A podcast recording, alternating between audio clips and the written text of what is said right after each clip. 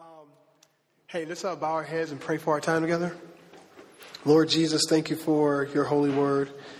Uh, thank you for being able to sing about your goodness, to be able to sing with our children and, and just enjoy you and laugh, Lord. Thank you for the freedom that comes with uh, being your children.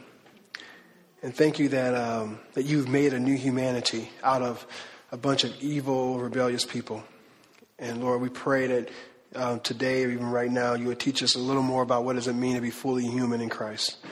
Um, would you minister to us, Jesus? Would you allow your Holy Spirit to do uh, your redemptive work? We pray that the Holy Spirit would bring glory to your name, Jesus. We pray that you would allow me, by your grace, to speak the oracles of Christ.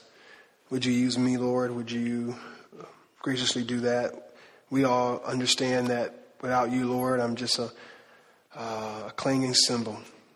But Lord, we want to be a, a clear voice uh, to the people of God so they can walk with you deeply.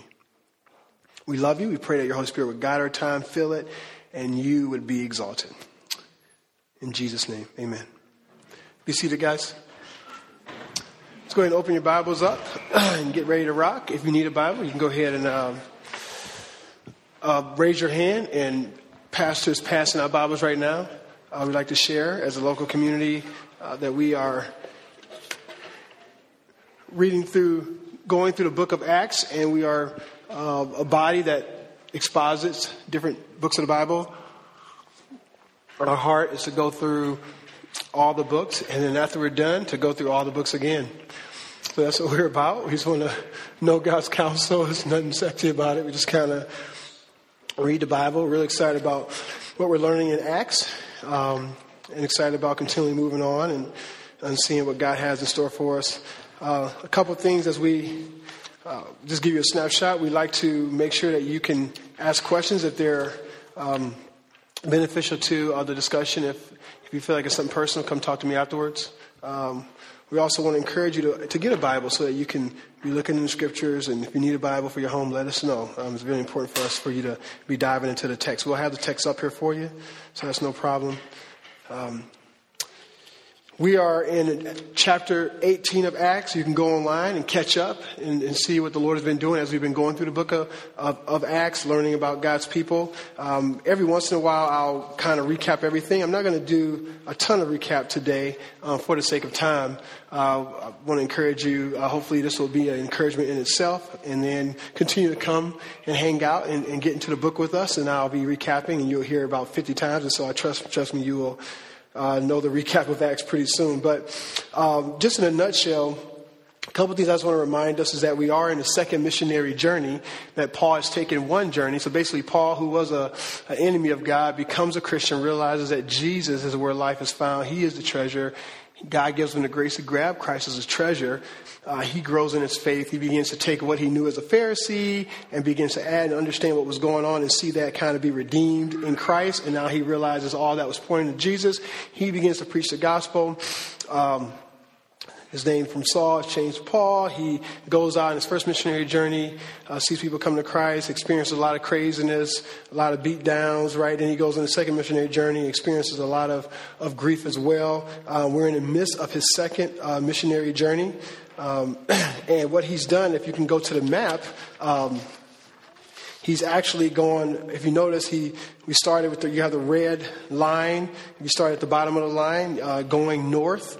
Uh, he's take that's the road he's been taking, and if you go all the way up to where you see the uh, Bith, uh, Bithynia, uh, he's going all the way to Troas. He's crossed uh, the waters over to Philippi, where you see the word Macedonia, and then uh, he's going to Berea and then uh, Thessalonica and down to Athens, Athens uh, and that's where he was uh, last week when we were talking. So now um, he's moving over uh, to Corinth. So that's where we are today. So this man is trucking, uh, and we've seen the different heartaches and hardships that he's had uh, during these times. And and what I want you to do as we go through the text, I was going to make a couple points and then we're going to go home actually. This is a very, this text really ministered to me this week as I was uh, preparing um, in a very interesting way, more of a practical way.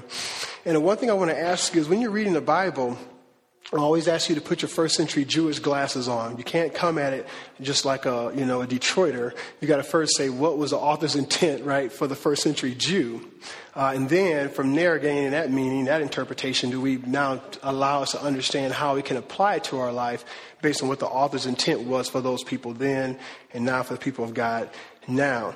One thing that you can do a lot of times, though, when you're studying the scriptures, you can, you can forget to, to think about uh, the emotional part you can forget to think about the fact uh, that these people weren't just theologians and writers of the scriptures, but these are, you know, men and women who had kids and they were daddies, right? And they were they had jobs, uh, and they and they were just as, as nervous as you was about dying. They were just as nervous and scared as you are about people uh, not believing the best in you and, and, and misinterpreting your heart. Uh, they were just as insecure as, as we are today. Uh, and so you have a huge emotional part. Think about it. We're here, we are in our community, we're neighboring, and we find ourselves nervous to share our faith to our neighbors. We find ourselves being super inconsistent about our ministry. Me and Sarah laugh. I mean, I'm the lead pastor of the church, and we'll go through months where we're like, have we ministered to an unbeliever? right? Right? And we find ourselves going out and caring for people and, and having crazy relationships and, and getting kind of getting kind of tired right?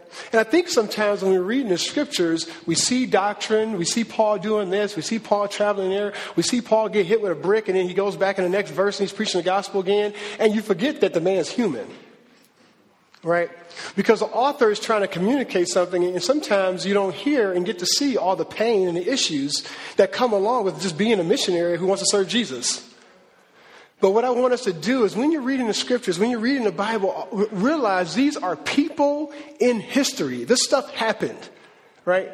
And all, and, and, that's why the scriptures tell you, even when you think of your struggle with sin and you're fighting for Jesus, for him to be your treasure, the scriptures say, hey, there's nothing that you're going through right now that's uncommon to man. Right? The reason why God does that, because he wants you to know there is no such thing as super Christians. That everybody's going through the same struggles. You got jealousy, so does so do all of we. You covet, so does everybody. Right? You struggle with gluttony, so does everybody. So we're all going through a journey. We're all human, and we all, and praise the Lord, right? We all need Christ. So it's very important to understand as we look at scriptures. Tim. Mm.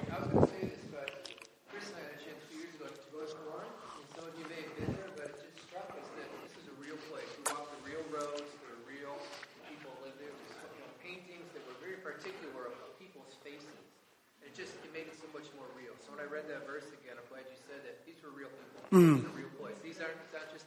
word So, yeah, so Tim and Chris have had an opportunity to be in Corinth, right? And that has to do something, right? When you if you're at the place, and you know, I had I had an opportunity to be at Tarsus, and I was just like, oh my goodness, like Paul was born here. This is crazy, you know. And it just does something to your journey when you remember this is not a comic book, right? this stuff is real. So, so as you're reading the scriptures, that's just a Bible study method for you guys. Remember, think about what's going on in the text and also ask the Lord to give you the grace to think about what would I be feeling here as a person? Right now, we all got baggage driven, so don't be pouring your baggage in the text now. If you, you know, if you got some areas where you're weak and you know you find yourself like me, being a little more insecure than others, don't don't think Paul is just you know in a corner bawling all the time. Like, don't get crazy, but but think about it normally. What what would I think if I was just a normal person in this scenario happened to me? Okay, and that'll help you as you're dealing with the theology and emotion, trying to figure out what was the heart of the author when we wrote this text. Okay, we won't get it right all the time, but let's just keep, continue to do that hard work of trying to be a good theologian. Cool? Verse 1. So, with that being said, We've seen, we've seen the craziness. He's been ministering. Things have been happening crazy. Uh, people, he's been thrown in jail. He's been beaten. Uh, he's, people are still coming to Christ. God has been gracious. He moved, he goes to Athens, basically doesn't experience much ministry at all, right? Not a lot of success. In fact, the, the theologian would say, actually, it was a big dud, right? Not a lot of people come to Jesus. A couple people come to Christ. No mention of the, of a local church in Athens, um, in antiquity, right? You talk a lot about Corinth. You talk about the area of, um, um, of, of, Macedonia and Achaia, right there, you, usually the focus is Corinth. You don't hear anything about Athens. So, so my point is, he goes, he's ministering, he's in the cultural hotbed, and people are smart and all this stuff, and man, this doesn't go out, it doesn't go well. You know, Paul's the man. Right? So it doesn't go well. So now he goes over to Corinth. So think about that. You're Paul. Now we've been going through this book for about a year. Think of all that he's been through. Okay? It's probably been only a couple of days since he's been from Athens to Corinth. Okay? So from Athens, from Athens into Berea, Thessalonica, you're probably thinking a few weeks or so. Okay, think about that.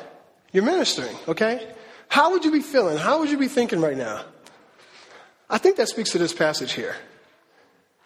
Verse 1. It says, after this, Paul left Athens and went to Corinth, right? So you talk about him leaving, leaving this kind of, this intellectual hub, which is where he was, about a 60 mile journey. Um, he continues, continues uh, southwest, and and he enters into an area uh, that at first wasn't a, a, an awesome city, but then because of um, some things that are happening in Corinth, it becomes a very, a very cool place, right? First and foremost, um, it's a great place to have a business, right? So Corinth is like a really bomb city at this point. Why, why is it a great place to have a business? Because you have, you have two seaports right? You have a couple seaports, and now you have stuff's coming in, and you got people who can grab it, and so you got great trade. So this is actually a cool place. So it's a very favorable uh, deal for enterprise. You got seaports that makes it cool. Um, it has a reputation, though, right, of sexual license. A lot of crazy stuff going on um, from the perspective of, of, sexuality, and this is crazy anyway. If you think of Greek history, antiquity, I mean, um, very intense uh, sexual craziness um, in that world. And these guys were at kind of the, the top of that. Okay? Um, what's exciting though is Paul looks at all this and obviously he goes over there because he thinks this could be a very, a very great place to share his faith, to evangelize, right? Because you got all this stuff going on. Man, this place needs the Lord. It's a dark place, but we're not going to run from it. We're going to go to it and we're going to minister the gospel. So this is uh, where he's where he's going right now, and you guys have probably heard of Aphrodite. This is the whole, the whole god of Aphrodite that was in Corinth. Okay, so what people did was in the daytime they worshiped this this sexual god Aphrodite, which I'm still I don't really get how you worship a sexual god. It's kind of bizarre. They would do that, and in the night, many of these individuals would actually be prostitutes, and they would go out and they would do their thing throughout the night. So it was a very intense place. A lot of crazy things are uh, celebrated, and that's why you get some of the stuff that Paul's talking about in Corinth uh, that's going on, where he's kind of like, "Man, I can't believe you guys are doing some of the same things that these people are doing. You, you guys are are just doing crazy sins." And I'm being more general just because our, our audience here, but you go and do the background, and you'll see uh, the sexual promiscuity that's happening. So this is where we are, okay, guys. Well, it says in verse 2 and he found a Jew named Aquila and a, na- a, native of Pontus, recently come from Italy. So he got a man named Aquila and his wife Priscilla, um, because Claudius had commanded all the Jews to leave Rome, and he went to see them. Uh, and because he was of the same trade, he stayed with them and worked, for they were tent makers by trade, which is really uh, the, the leather worker to be general. And so what would happen, uh, it was kind of seen as like not proper um, for a scribe or a rabbi or a teacher uh, to get the money uh, from that trade. So they would all have uh, a separate trade that they were doing. They would have a separate job. And so I'm so glad uh, they changed this because because then I would have to have some other gig. So uh, praise the Lord that that's not the case. But um, this is what um, this is one of the reasons why Paul um, had another had another job, and it was also to to allow people to be able to receive the gospel. And I feel like there was a hidden motivation or a hidden agenda um, with the good news.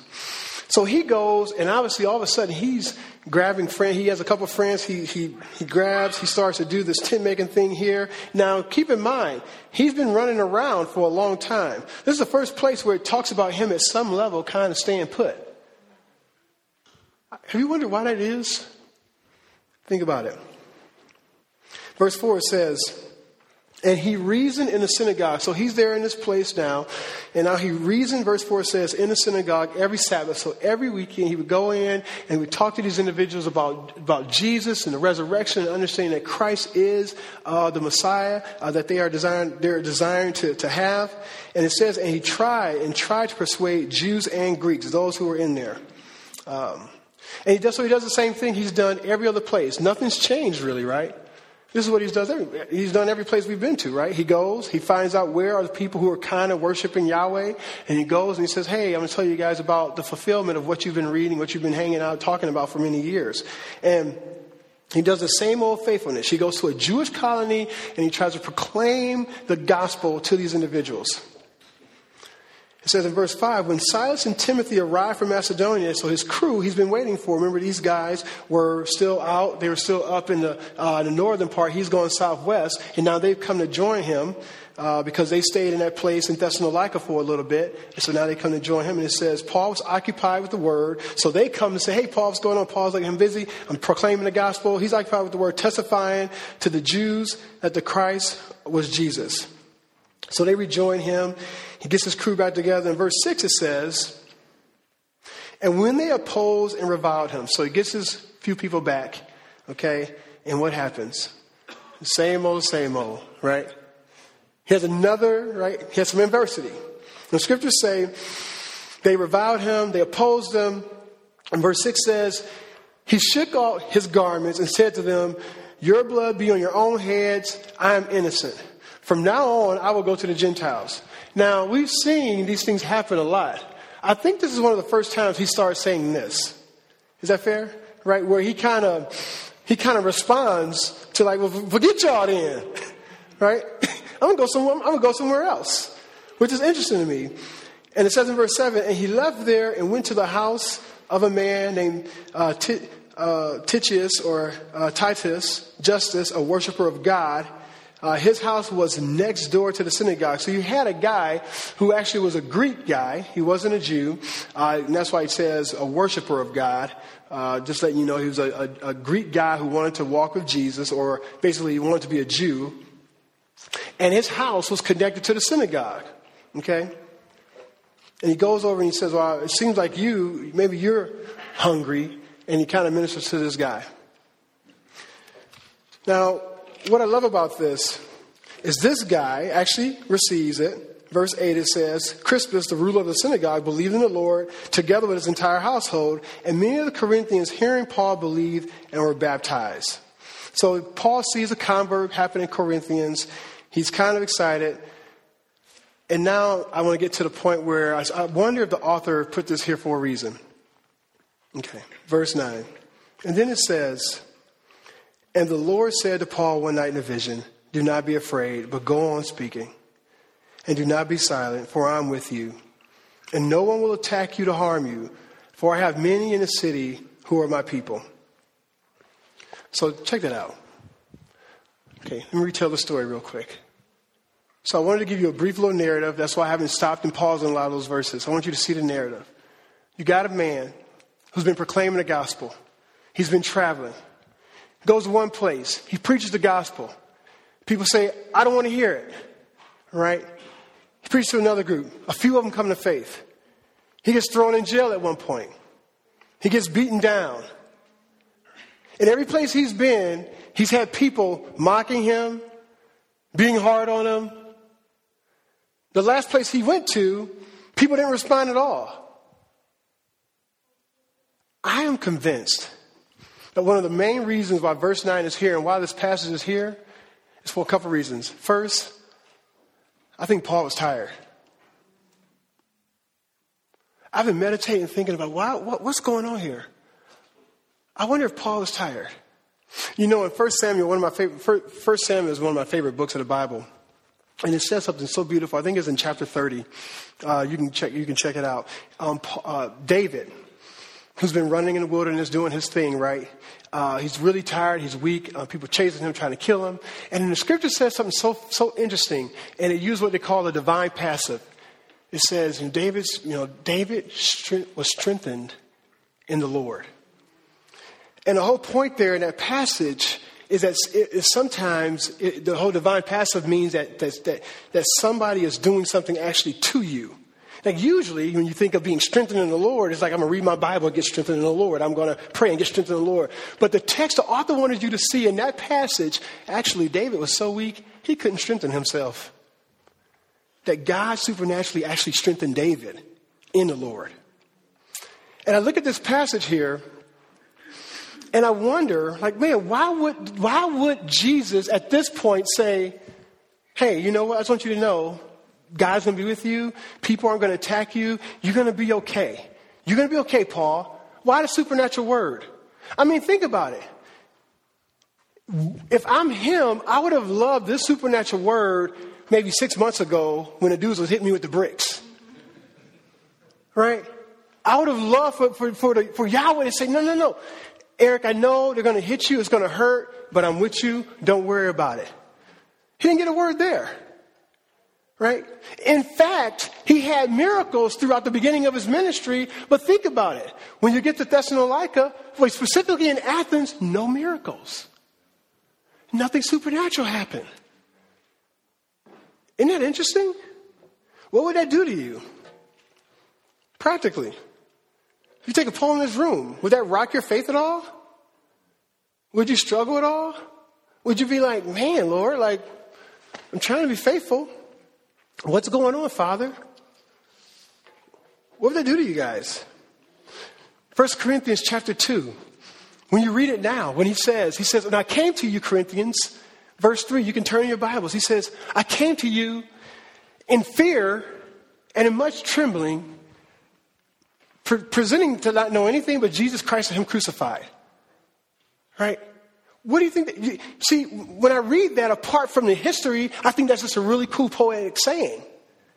But when I realize that man is talking after he's been in a place where he hasn't experienced any ministry, he's been in places where he's gotten beaten down, he's although he had a fight with some other Christians a while ago, and so they had to split up, and he's experienced all this stuff.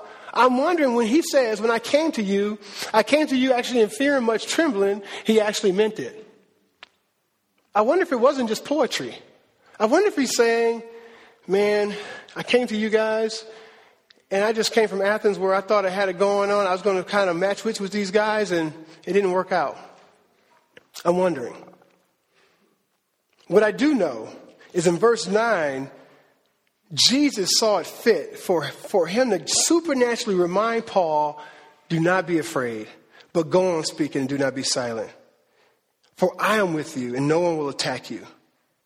And I think, man, is this some kind of a practical joke? Because I wish I'd have got that word a couple months ago. Now, this can go two ways, guys. The way it went in history, Paul receives it, and then God uses him to see many people come to Christ, to see a church be raised, right?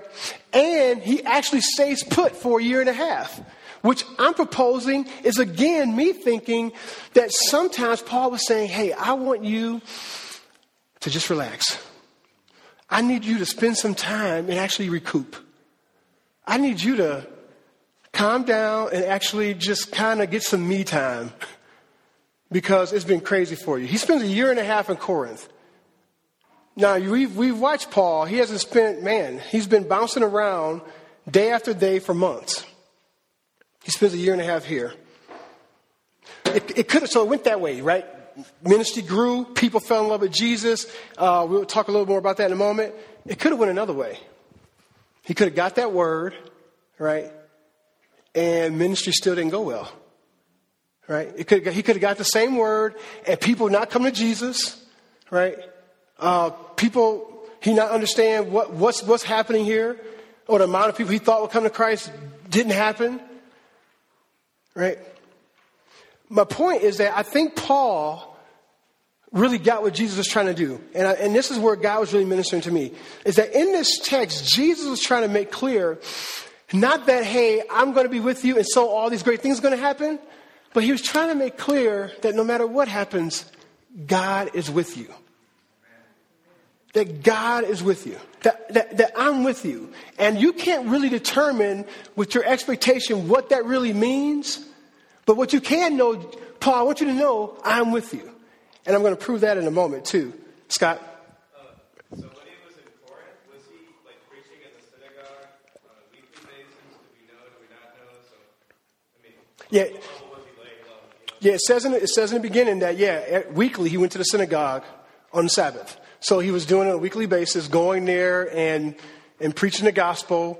And it was kind of like, you know, and we're going to see, we're going to see him get a little backlash here for a moment. But man, I when I was reading this, I thought, man, I want to pause here, um, and and just ask our body as I go to the next point. So I think the first piece is that God can do this either way. He can give you a word, and it can it can happen the way you want it to happen, or it can happen the way you were hoping it wouldn't happen. And God's point in that is that God is with you. And when I think of that, I just think, man, God is with MacAv.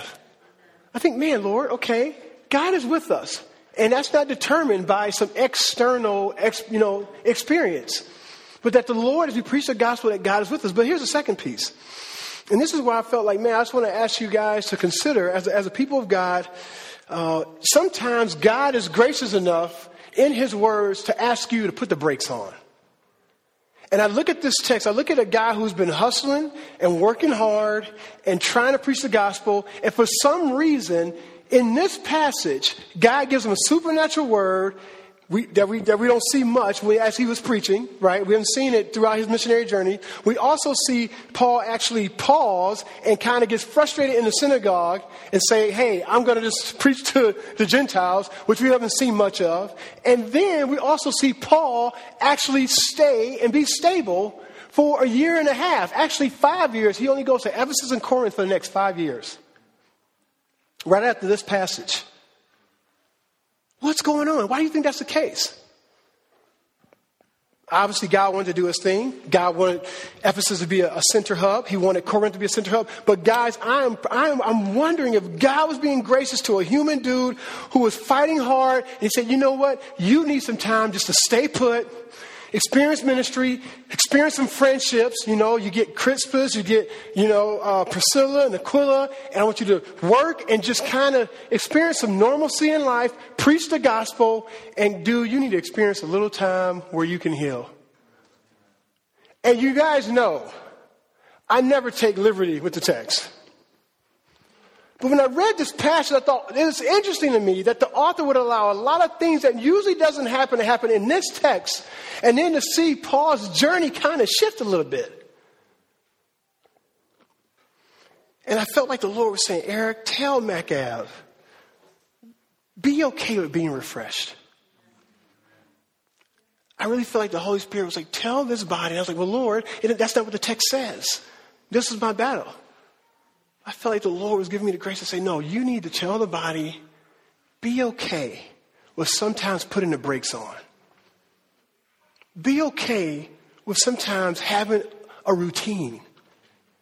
Be okay with sometimes making sure that you are okay enough to be about the mission. I love the fact that he, he finally gets a predictable pattern here after a supernatural vision. See, I don't know what would have happened I wonder if Paul would have preached the gospel, got mad because he didn't see a lot of fruit again, and go on to the next place. Because that's what we've seen. I wonder if it took God to say, No, I want you to stay here. There's a lot of ministry to be done. I want you to reach the people here. I want you to be okay with not going and reaching the whole world in two months. And stay here. You need some friendships, homie. You, you need to just relax a little bit. I wonder. I wonder.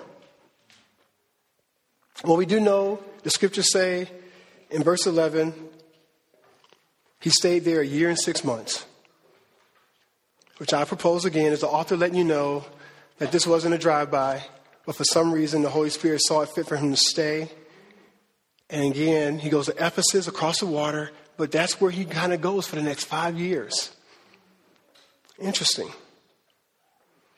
So, in my mind, what I'm seeing is I'm seeing a ministry happen He's there. He does the exact same thing. He's kind of weary, but he's a faithful dude, so he's still doing it. And he's proclaiming the gospel. And then God says, Man, you're faithful. You're doing it. Hey, I just want you to know I'm with you, bro. You keep fighting, but I'm with you. And I need you to, I need you to just pop a squat here. I need you to take a sovereignty pill and a love pill. Right? I'm sovereign, and I love you, and I love these people, and I want you to experience that. And I want you to ask yourselves in the local body, what does that look like for you in your journey? You know, is God telling, is God working in your heart where He's like, man, I just want to remind you I'm sovereign. So he stays there. He says he's teaching the word of God among them for a year and six months, seeing people come to Christ. consolidates this Christian witness to two places, which is unheard of. We've just been reading the scriptures over and over again, and we haven't seen that yet. And in verse 12 says, uh, But when Gallio um, was proconsul was proconsul of Achaia, the Jews made a united attack on Paul. Well, you're going, hold on, E. Didn't we just read in the last passage that Jesus said, no one's going to attack you? What's going on here? Right? And brought on Paul and brought him before the tribunal, saying, This man is persuading people to worship God contrary to the law. So I want to propose, real quick, that God is still being faithful here. God, in, in the text there, is not saying you will not be attacked, but the attack won't bring harm upon you. That's what he's saying. And I researched that to make sure I was right in the Greek. Like, okay, so what is, what is, what is he saying here? That God was like, so people can still try and get you, but I'm going to protect you in the midst of it, is the point here. I saw a hand. Sam?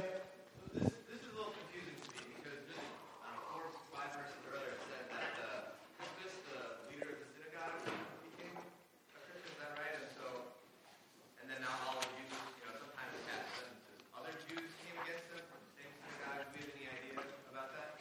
Yeah. So yeah, Crispus became a Christian, but that doesn't mean the rest of the Jews became a Christian. And so we, what we know is that Jews in this town, you usually had a synagogue, and that's where the Jews would go. So I'm assuming it's this group. But, um, and then there, yes, Nate?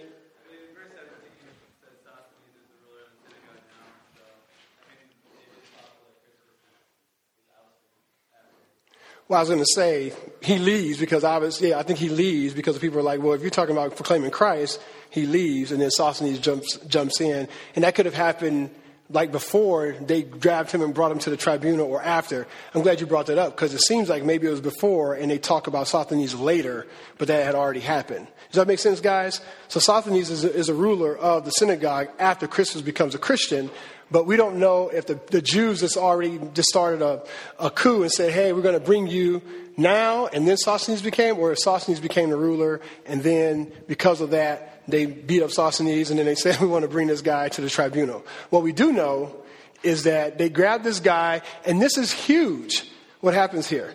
So, so here's, what's, here, here's why this is important, and to show you God's sovereignty. So, you can have an individual have an, like, you can have people come up and say, we want to bring you to the civic authorities, which is what was happening before. That people were getting mad at Paul and they were bringing him before the civic authorities, which means it's the people in that town. Okay? Now that's different than bringing people to the Roman governor. Because if you bring it to a civic authority, then they can kind of do something in that little town. You bring them to the Roman governor, then what he calls will happen for the whole province. Okay? And the whole province was that whole area with all those different cities. Okay? So if if what would have happened if if these guys would have said, we agree, if Gallio, if Gallio would have said, hey, I'm in agreement with you, this would have ended probably any major witness for the next decade at least. Right? So this is a huge deal right here. It's probably even more, it's probably more of an intense attack than all the other ones, but this isn't made personally. This is on the issues of doctrine and Yahweh. So it's interesting how God is like, I want to chill you out. And what I'm going to do is I'm going to point the front of attack not to you, but actually to me. Right? So, so now it's like they're talking about there's a doctrinal issue. Jonathan?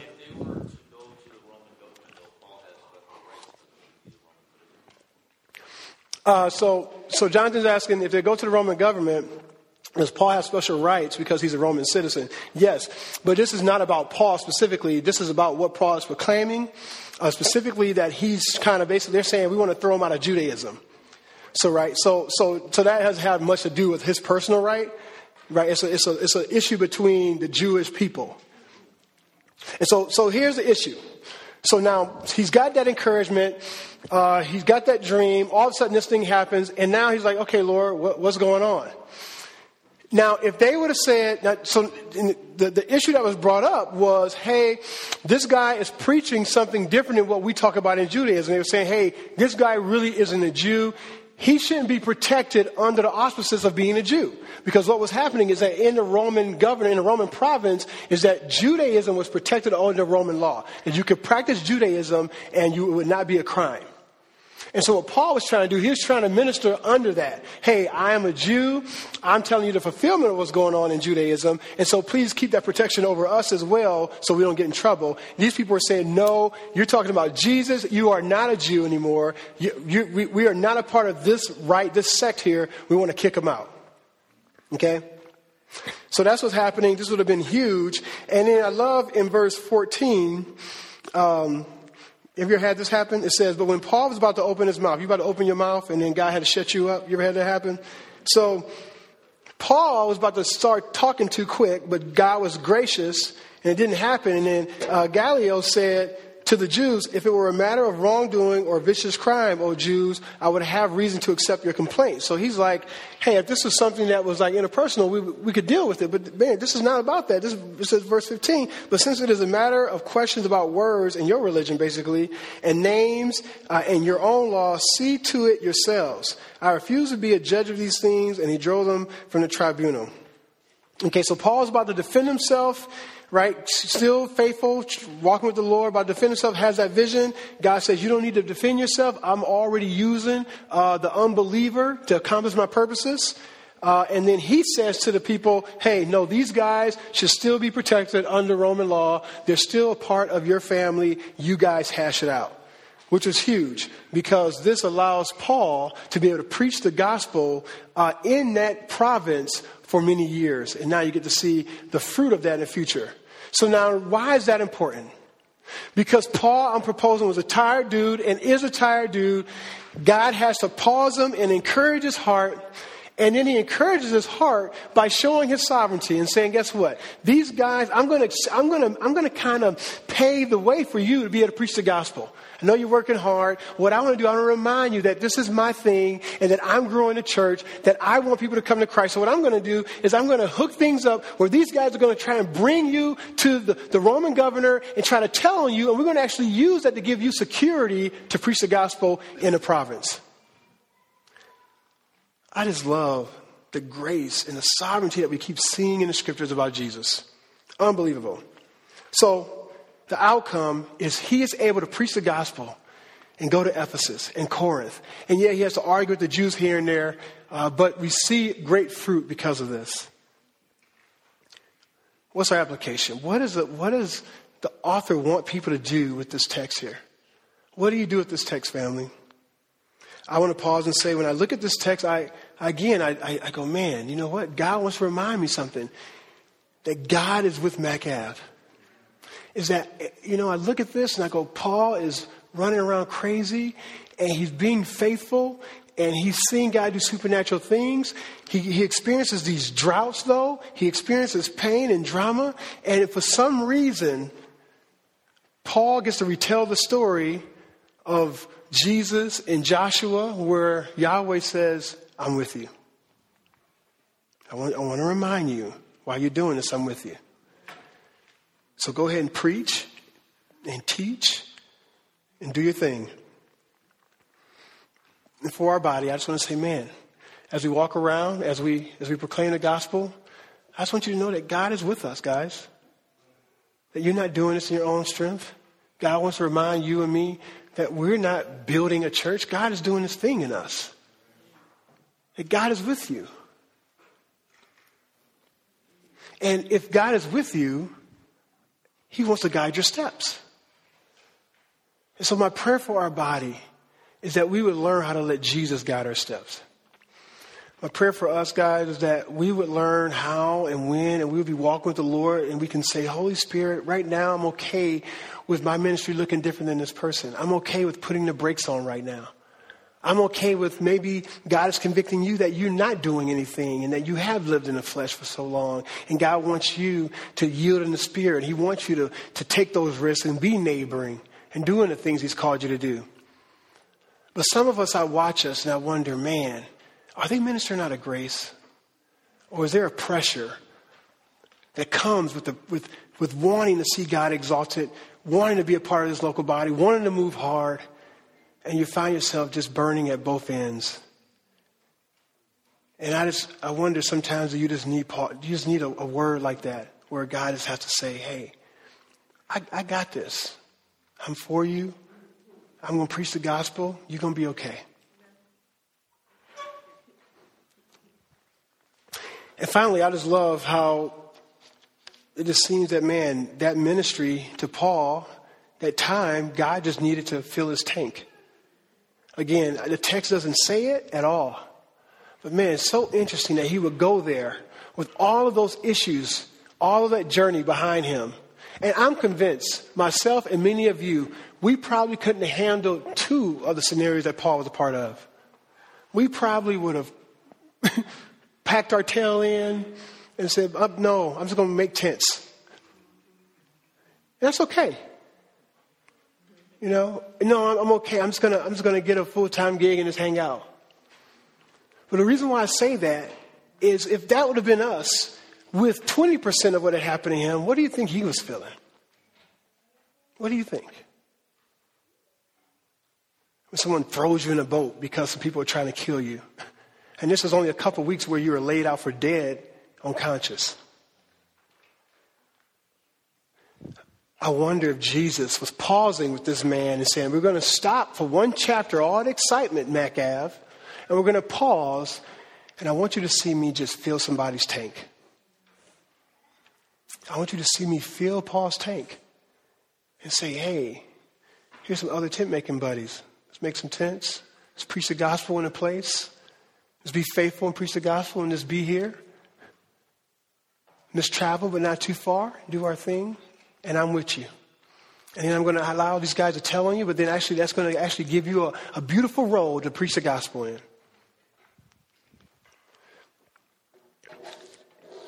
I think we've won if you leave here today and you say, man, I want, I want to remember God is with me. And that Jesus fills my tank. That he guides my steps. I think we'll win. If we take a pause, just like happened in chapter 8 and we just hear Jesus saying, I'm with you. Tithe and offering, we're going to do that. Um, we're going to do tithe and offering, and then also we're going to do a communion. Think about that, guys. As you're worshiping God, as you're taking tithe, I want you to think, think about it in your mat groups, in your relationships. Think about the beauty of this passage. God's church continually growing, and Him changing the tune of Paul for a moment. What we're going to do as a local body, guys, we're going to um, take our tithe and offering. We do this as a local body.